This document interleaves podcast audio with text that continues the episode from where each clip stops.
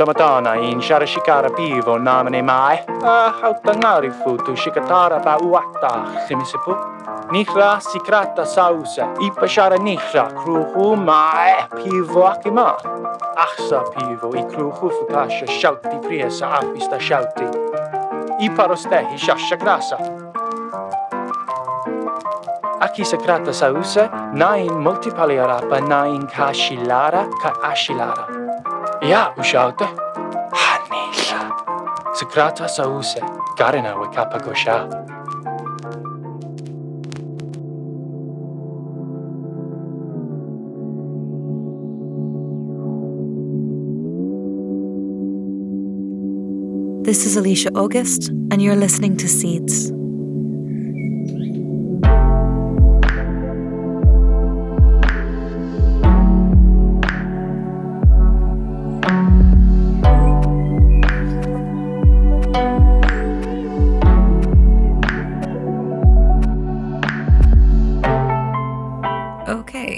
so that's a weird commercial. I know. When I went back to my house, someone had left it on top of my computer, along with three kilos cash. They also left a note which said, Play this and there will be no more. So, well, you know, money. Plus, it's not like the Namanies are going to stop paying me for advertising. Once this is all over and the order stops trying to silence me, maybe I'll get to try that new beer. By the time I woke up, I realised I had learned exactly nothing.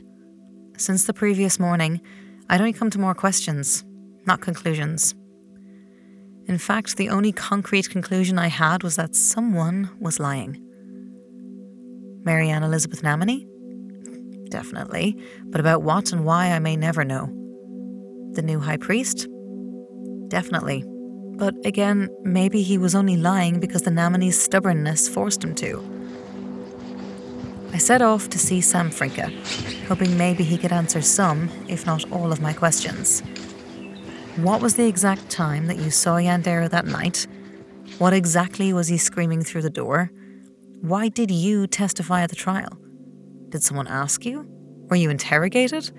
Why wasn't Yandero McConnell allowed to speak at his own trial? Sam Frinka's house is about a 40 minute walk from mine, so I decided to walk through the woods to get there. I have no intention of ever braving a journey through the dust dunes. Plus, there's something about the ruins, hidden in the trees, that make me feel as if I'm part of some kind of delicate secret. What that secret is, I can never tell. But it's comforting all the same. To feel like someone, somewhere is in control of it all. Then, when I think deeper about it, the existential dread hits me. No one's in control. You are alone. Just another meat sack, controlled by an organic computer that you only have an illusory control over. About a hundred meters in from the edge of my clearing, something squawked. A huge rat, dirty white with a brown stripe, ripped into a bird's belly with its three inch long buck teeth. I guess this was my current house guest, but why was it out this far? Surely I would have seen it, running around in my clearing. I stamped at the rat, but it didn't move, so I kicked it. It ran away. The bird had managed to fight well enough, so I figured it would live. Not that it mattered. The rat would just find something else to eat. I couldn't really blame it for that either. Should I feel bad for taking away its food? Or should I feel good for saving a life? I opted not to feel anything at all. The rest of my journey to Frinka's was pretty patchy. I followed a sound here, investigated a different route there. On some level, I think I thought a random path to Frinka's place might cross with Yandera McConnell's on the night of the murder, and maybe, just maybe. Here's the thing Samuel Frinka was a notorious recluse. He was one of the original founders of Salitra. He got here long before I did, long before most people did. Samuel Frinka was the only person in the whole of Salitra who knew how to distill and purify water. If it wasn't for him, none of us would have anything to drink except irradiated water and substandard beer, also irradiated. That's why, as Samuel got older, unwiser, and more belligerent, the town gave him some space. He didn't want to be bothered by us, and we didn't really care so long as the water rations kept coming. You see, Samuel and the priests had never really seen eye to eye. They hated each other. The priests maintained that Samuel was a detractor, and if it wasn't for his skills in purifying water, he would have been exiled to the Shirklands years ago. According to the priests, Frinka hated Salitra's foundations of logic and rationale. He wanted a more free, open society where people could discuss ideas that were perhaps illogical, even absurd. He once wrote a book called The Woman Who Sang, which I definitely don't have a copy of and I've certainly never read. But someone I knew, who has since passed away, had read it it's basically about this woman who learned to sing in an old, forgotten language, then sings it so much that her throat rips open and she drowns in her own blood. Fun story. I didn't, and still don't really get the point, but I guess there must have been more to it because the priests found every copy they could and burned them. They said the book was incongruous and thus illogical and thus must be destroyed for the good of the nation. Not much is known about the old world, but we do know incongruent ideas led to its destruction. We can't afford anything of that sort in the new world. I think. I think they would have liked to punish Samuel Frinka, but Samuel Frinka holds all the cards here. Without water, there wouldn't be any Avis priests at all. You can smell Sam Frinka's house before you can see it. Whatever his secret process is, its acrid stench wafts for miles. Most people don't even think twice about how it's made, myself included. They just want to drink it. Just when the stench becomes too much to bear, burning through your eyes even with the lids closed, you see the steeple of his house, rising up from behind a hill between the mismatched oak and birch trees which guard his little clearing. Through the fumes, you have to flit your eyes open and closed to balance the amount of pain you suffer, while still getting to see where you're going. Inside a large oak tree, I noticed a family of squirrels, seemingly unperturbed by the smells emanating from Frinka's plant. I felt a little squeak of joy to see two older squirrels playing with their baby squirrels, trying to break some hard object, though I couldn't see what it was, living a life in which history didn't exist. Though I Guess it doesn't for us either. Frinka's house sits in a dip behind a hill. It looks less like a clearing and more like a dump. Old machinery, piles of rusted metal girders and rocks. There's even a huge metal container just lying on its side at the eastern edge of the clearing. From the top of the hill, I could see the militia captain and a few of his subordinates milling about outside Frinka's house. Well, what used to be Frinka's house. A couple of the militiamen dumped buckets of unpurified water all over the charred remains of what was once Salitra's most important citizen's abode. I asked one of the militiamen where their captain was. He pointed me to the rear of the house. Excuse me, what's happened here? I'm here to speak with Mr. Frinka. Good luck. So here's the thing. Remember when I said Samuel Frinka was a notorious recluse? Well, was was the operative word there. When I arrived at the back of the house, the militia captain was dumping more water onto its charred remains. Except they weren't the remains of the house. The captain stood in my way, so it was difficult to get a good look. But laying face down outside the back door, like a picture of a failed escape, a small, skinny, nervous corpse lay, burnt in the blackened grass. Is that Mr. Frinka? The captain nodded. I'm ashamed to say my eyes started to well up. I tried to hold the tears, but the more I tried, the harder they pushed back. I didn't weep, but the tears rolled nonetheless.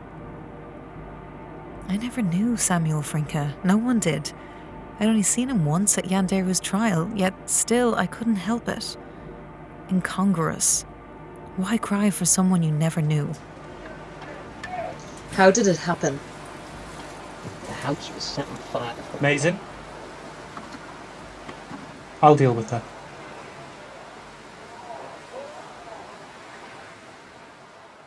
Weird.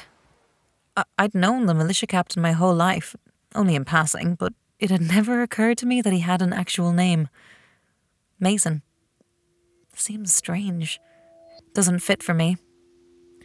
I guess when you associate someone with a feeling, like the militia captain's constant umbrage, you'd associate them from their humanity.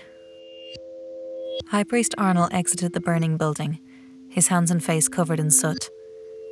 His face seemed polite enough, but you could tell those were just his manners. The face beneath his face screamed at me to leave. His hands shook, his body trembled. This upstart bitch was the last person he wanted to see right now. It was the perfect time to ask him some questions.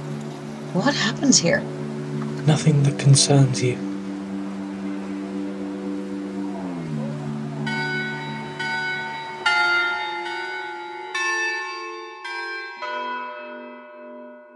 Time for a public service announcement from the priests of the Aphist Order. Prep. The end of childhood and the beginning of adventure. It's hard to say goodbye when you've only just gotten to know your little ones. But how great it will be to see them when they return just a short 18 years later, grown, matured, and built to build a better future for everyone in Salitra. When the preppers come knocking, don't be frightened or sad. That's illogical, irrational, and counterproductive. Instead, express sincere gratitude that your little ones are so much luckier than you were.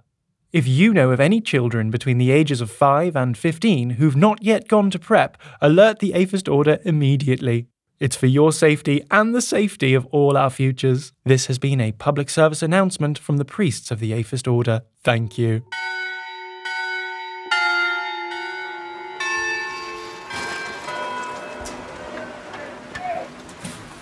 What happens here?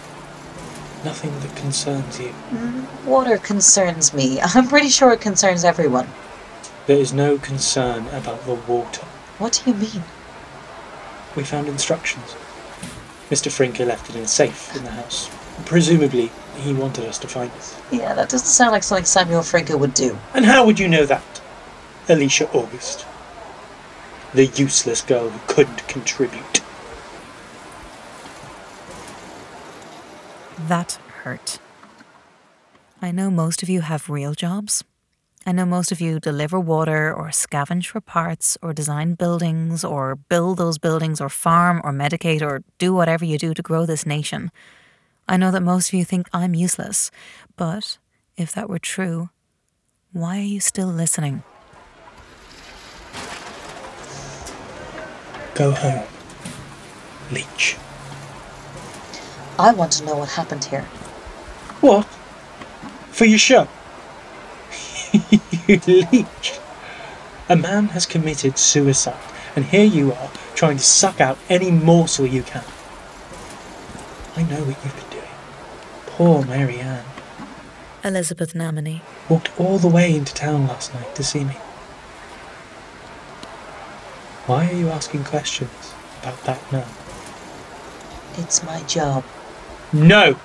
You don't have a job. You may get detainment from the misery of others and leech off the rest of us. Why won't you let Yandera McConnell speak? At that, the new high priest directed the militia captain to escort me off the premises, but not before he searched me. Thoroughly.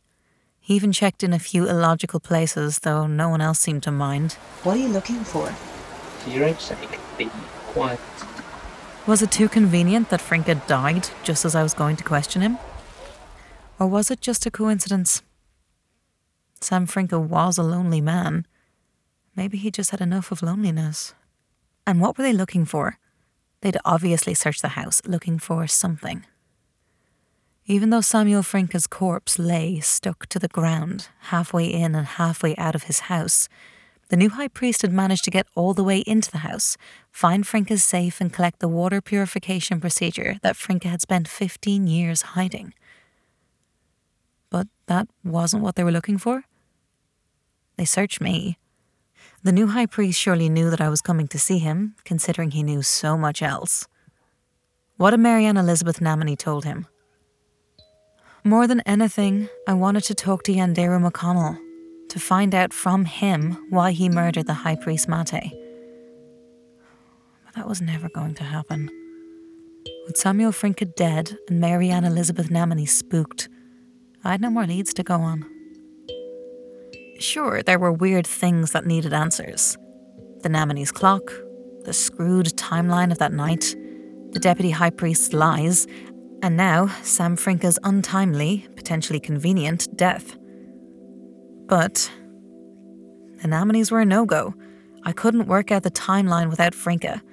The deputy high priest would never speak to me without hard evidence, and Frinka's house had burnt down, probably along with everything inside.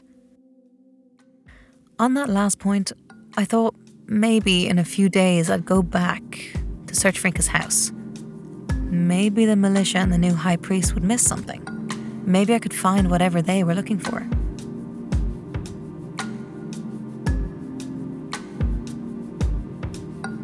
As I walked through the forest, I told myself over and over again, like a mantra You are not a leech. You are not a leech. But I didn't believe myself. I decided to go back the way I came. The long walk would clear my head, and besides, I wanted to see that family of squirrels again. Maybe they'd made more progress than I had. Then I heard this. Alicia, Alicia, Alicia, Was that my name? Alicia, Alicia, Alicia. I followed the voice and led me straight back to that tree where the squirrels had been playing. Except when I got to their home hole, they weren't playing. All six of them mom, dad, and the four babies stood to attention, their chins pointing upwards, except one, whose eyes followed me as I moved closer. Alicia, Alicia, Alicia. The squirrel spoke. Its tiny arms outstretched, offering me whatever it was they had been playing with when I arrived. I thought, okay, maybe, maybe the fumes from Samuel Frinka's plant combined with the fire had gone to my head. Maybe I was just really high, like dangerously high. I walked away from the squirrel, hoping the fresh air would reclaim my sanity, leaving my recorder on so I could listen to this later when the fumes wore off. I don't know why I snuck away. They were just a bunch of squirrels. Then I stopped, turned around. The talking squirrel stood behind me, back on its hind legs, offering me the small black token. Alicia, Alicia, Alicia. Tripping or not, I just wanted to get back home and chug Mary-Anne-Elizabeth Namony's Namony Extra Strength and a few more for good measure. Through the trees, at that place, you can't see anything except more trees. But I knew my house was about 10 minutes away at this pace if I could keep it up. Bryony and I had played down here when we were kids. You could still see the marks in the trees from when we played treasure hunters, hiding trinkets and then making maps and clues for each other to follow. I stopped running. The squirrel stood in front of me. Its upturned mouth looked like it was laughing at me, but that's that's stupid, incongruous. Squirrels don't laugh. Alicia, Alicia, Alicia. All around me, on various branches and small nooks, the other squirrels stared at me. They snarled. What do you want? It felt stupid. Asking a bunch of squirrels what they wanted, but they clearly wanted something. I approached the papa squirrel, slowly, in case it, I don't know, bit me, to get a closer look at what it was holding. The little black object was an ancient USB drive from the old world. Did the squirrel want me to take it? As I reached out to take it, the squirrel leaned closer, as if to confirm my suspicions. I lifted it out of the squirrel's arms and. The voice stopped. Alicia, Alicia. The squirrel shook its head, like it had just awoken from a strange dream. It looked up at me, tilted its head, then darted away, back into the depths of the forest. When I looked around again, the rest of the squirrels had disappeared too. I got home. First, I knocked back a whole bottle of Nemone.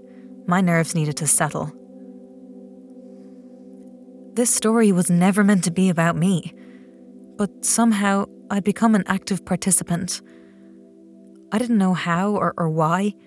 Maybe I'm just fucking crazy. Maybe those fumes messed with my head. Maybe there weren't any squirrels. Maybe there were, and I just projected a hallucination onto them. The only thing that was certain was this.